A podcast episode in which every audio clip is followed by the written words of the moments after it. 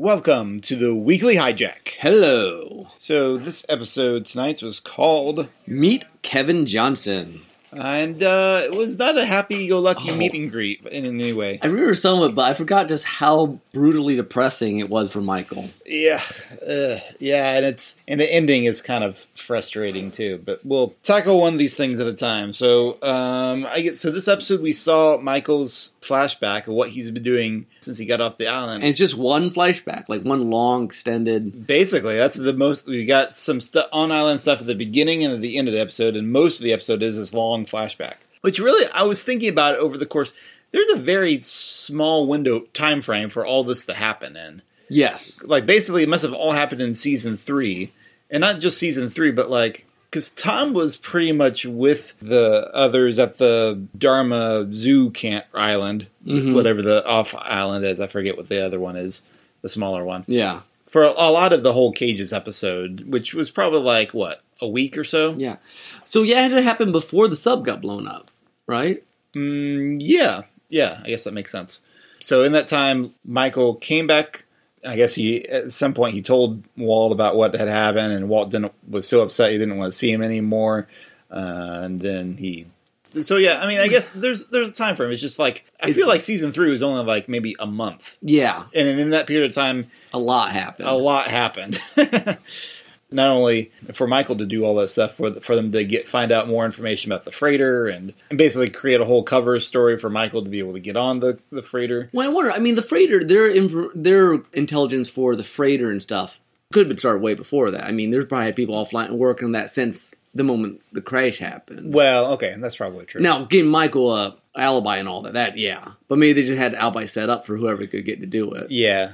I mean, and I guess the whole reason to choo- why choose Michael rather than some other random others is because Michael would have less less of a profile, maybe. Probably that. I mean, he was an eight fifteen person, so I Yeah, should know that. But I wonder. Also, I mean, Michael's going to be dedicated at the very least. But yeah, he's he's True. disconnect. He's he's disconnected. He and he's. I mean, it makes sense the the motivation they give him, mhm. But it seems like Ben might have wanted someone a little bit more reliable than a guy on the verge of suicide. Yeah. But I don't know. That's that's some of my it, it, it's it's excusing. it- yeah, it's- reasoning. it's a episode that yeah I mean you need it but yeah t- trying to fit it in it probably technically works but it's probably You're just probably, not supposed, barely. you're probably not supposed to think too much about it. yeah I suppose, although I've one um, phenomenon in the real world is that predators prey on the vulnerable and those without a support system, yeah and uh, it's been shown that Ben has succeeded in manipulating Michael before, yeah so it might have had something to do with that too. Michael was especially vulnerable and especially manipulatable. well and they know from last time that he'll do where if if he if he has the right motivation he'll do whatever it takes yeah. I mean we- they he showed that And I guess it's possible too. They considered it something of a suicide mission, so they didn't necessarily want to sacrifice one of their own followers. Although I don't know, you know, Patchy and Miss Clue were willing to die pretty quickly to get. well I'm for not their sure all the secrets. others I'm not sure how many of them go off island for one Oh, that's you know I think I I have a feeling that the people who end up at the temple are not the same people who leave island. Mm, that's probably true. Yeah, I think you really have like the the religious others, and you have the Ben like network others, Yeah, yeah. and then you have Richard. Who's, who's something of an in between? Yeah, he's everything. yeah. He has time. He has plenty of time. So okay, real quick. So Michael tries to commit suicide, and the island won't let him.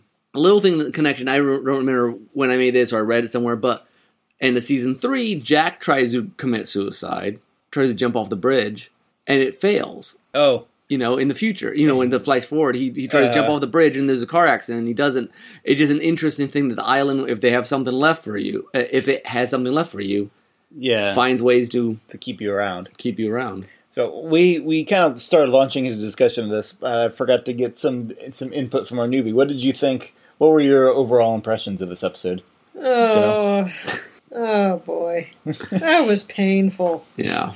Yeah, From Michael being in such a sad, sad state of being to Alex being left so completely alone and afraid, hmm her boyfriend dying, and her recently met mother also being zapped and Mm-hmm.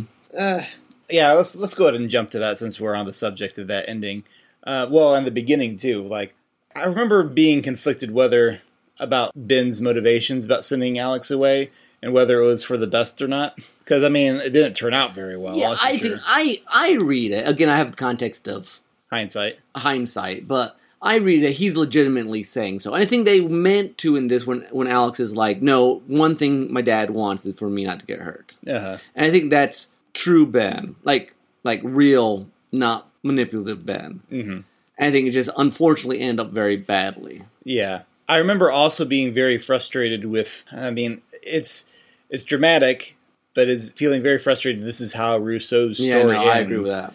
It's just, I mean, we've seen Rousseau since the be- first season. She's been an important character, and she kind of just get becomes target spotter. So one of the right, so this episode I noticed was written by Elizabeth Sarnoff and Michael K. Vaughan. Now, if my memory serves, Elizabeth Sarnoff was one of the writers in wait, wait, the Michael Cavon, Brian, Brian. Cavon. Sorry, thank you, Brian Cavon. thank you.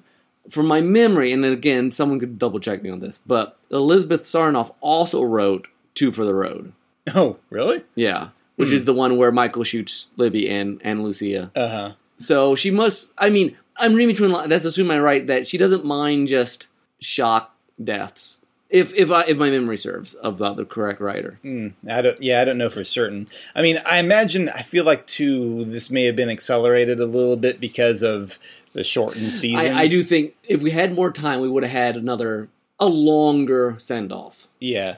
Like we might have had might have had a Rousseau flashback. I remember that there was talk of there being a Rousseau flashback at some point. We get kind of one. Well, and later we do see more of her. We get to fill in more of her backstory. Yeah. I mean, we know some of it based on what she's told us, but actually getting to see it is another matter. yeah. But yeah, it's it's just yeah, it's a shame because it's it's just so quick and sudden and not very satisfying. It is interesting. Season I four. mean, well, I mean, if any character death is satisfying. I guess it's Charlie's because it was meaningful, yeah. but still, s- narratively wise, it just feels like incomplete and frustrating. And I think I do think the the shortened s- fourth season has has to do with some of that. I would agree with that. There's just so much that the guy get done.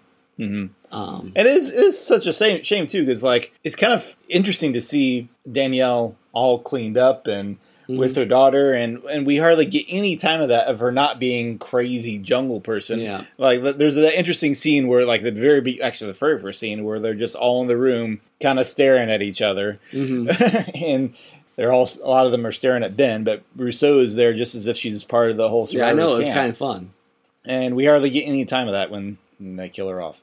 But I feel like we should also take this time to kind of note that Mira Furlan, I think is how you say her name, who played Rousseau, actually sadly just passed away about a week ago when of recording this. of recording this. Yes, um, date of recording this. Don't really know the details of how she passed away, but she was 65. So yeah, that's sad. We we've admired her as Rousseau, but of course also on Babylon Five, she played Delenn, Which is just yeah, she I don't can't imagine anyone else playing Dylan. She's Yeah. just She, perfect. she was fabulous on Babylon Five, one of one of the best characters, and uh, and also Delin is your your dog's middle name. That's is, true. Is, is named after her, it sounded well. It sounded good. And middle name Lenova Lenova Dylan. So anyway, but sad to see Mir- Mira Fullan pass away, but she blessed some of our favorite TV shows. Mhm. The two shows that we've talked about here are the Weekly Hijack. exactly. Um, so yes, rest in peace.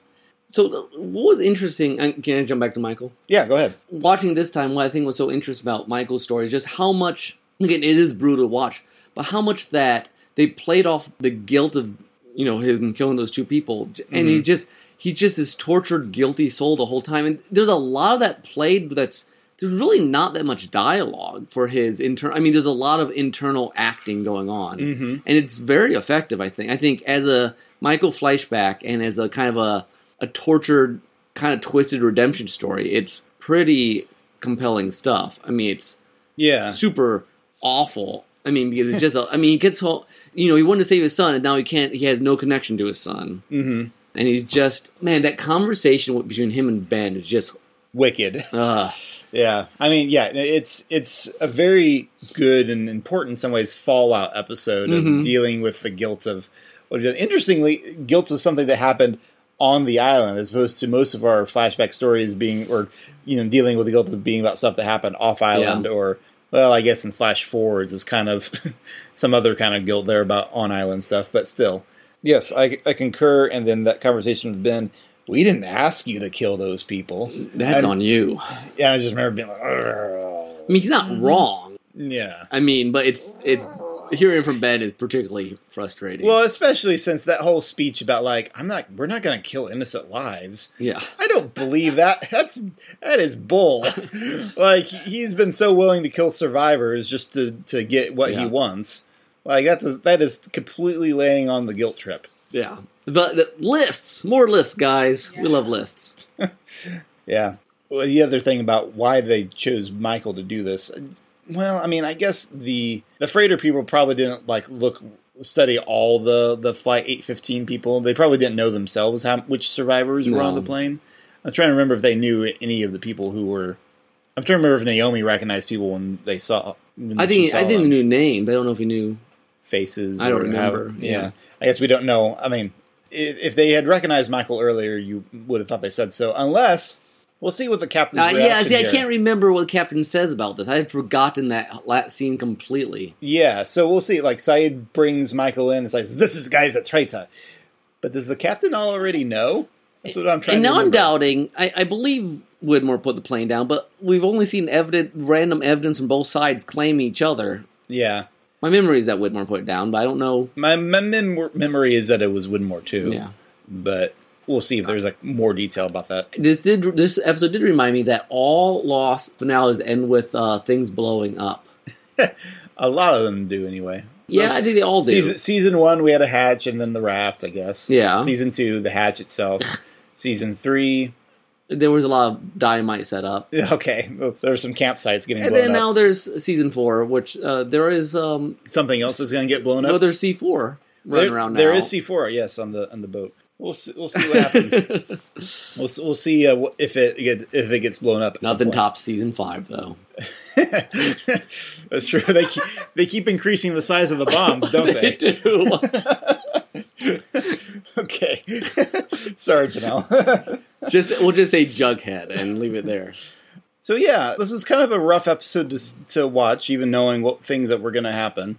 But yeah, those those Libby cameos, those are very creepy. Ineffective. Yes. Anything else we missed? This was one of the most straightforward Lost episodes I've ever watched. That's true. I guess it had to be, or the format had to be straightforward because Ben's manipulating was twist enough. And my best, I guess, I bet if they had more time, they would have spread it out. But there's just so much flashback to get in. You can't Mm-hmm. show much on. Yeah. Well, I mean, you're basically catching up what one character was doing over the course of an entire season. he was Season, missing. And you need all that time to play out the emotions and why I would do it. And hmm man, Kimi, that's a big buff guy. You know, you know, doing oh, we're, target practice. we're we're doing shoot, we're shooting stuff, and like, and suddenly Michael's like, okay, we're blowing this ship up. Yeah. this is not good. This guy does not seem nearly as friendly as that uh, uh, Mr. Hawaiian shirt guy. yes. Which, I love, why is Frank wearing a Hawaiian shirt on this boat? You know, some people, some people just that's all they wear. It's just like- I guess so. It's funny. he's great.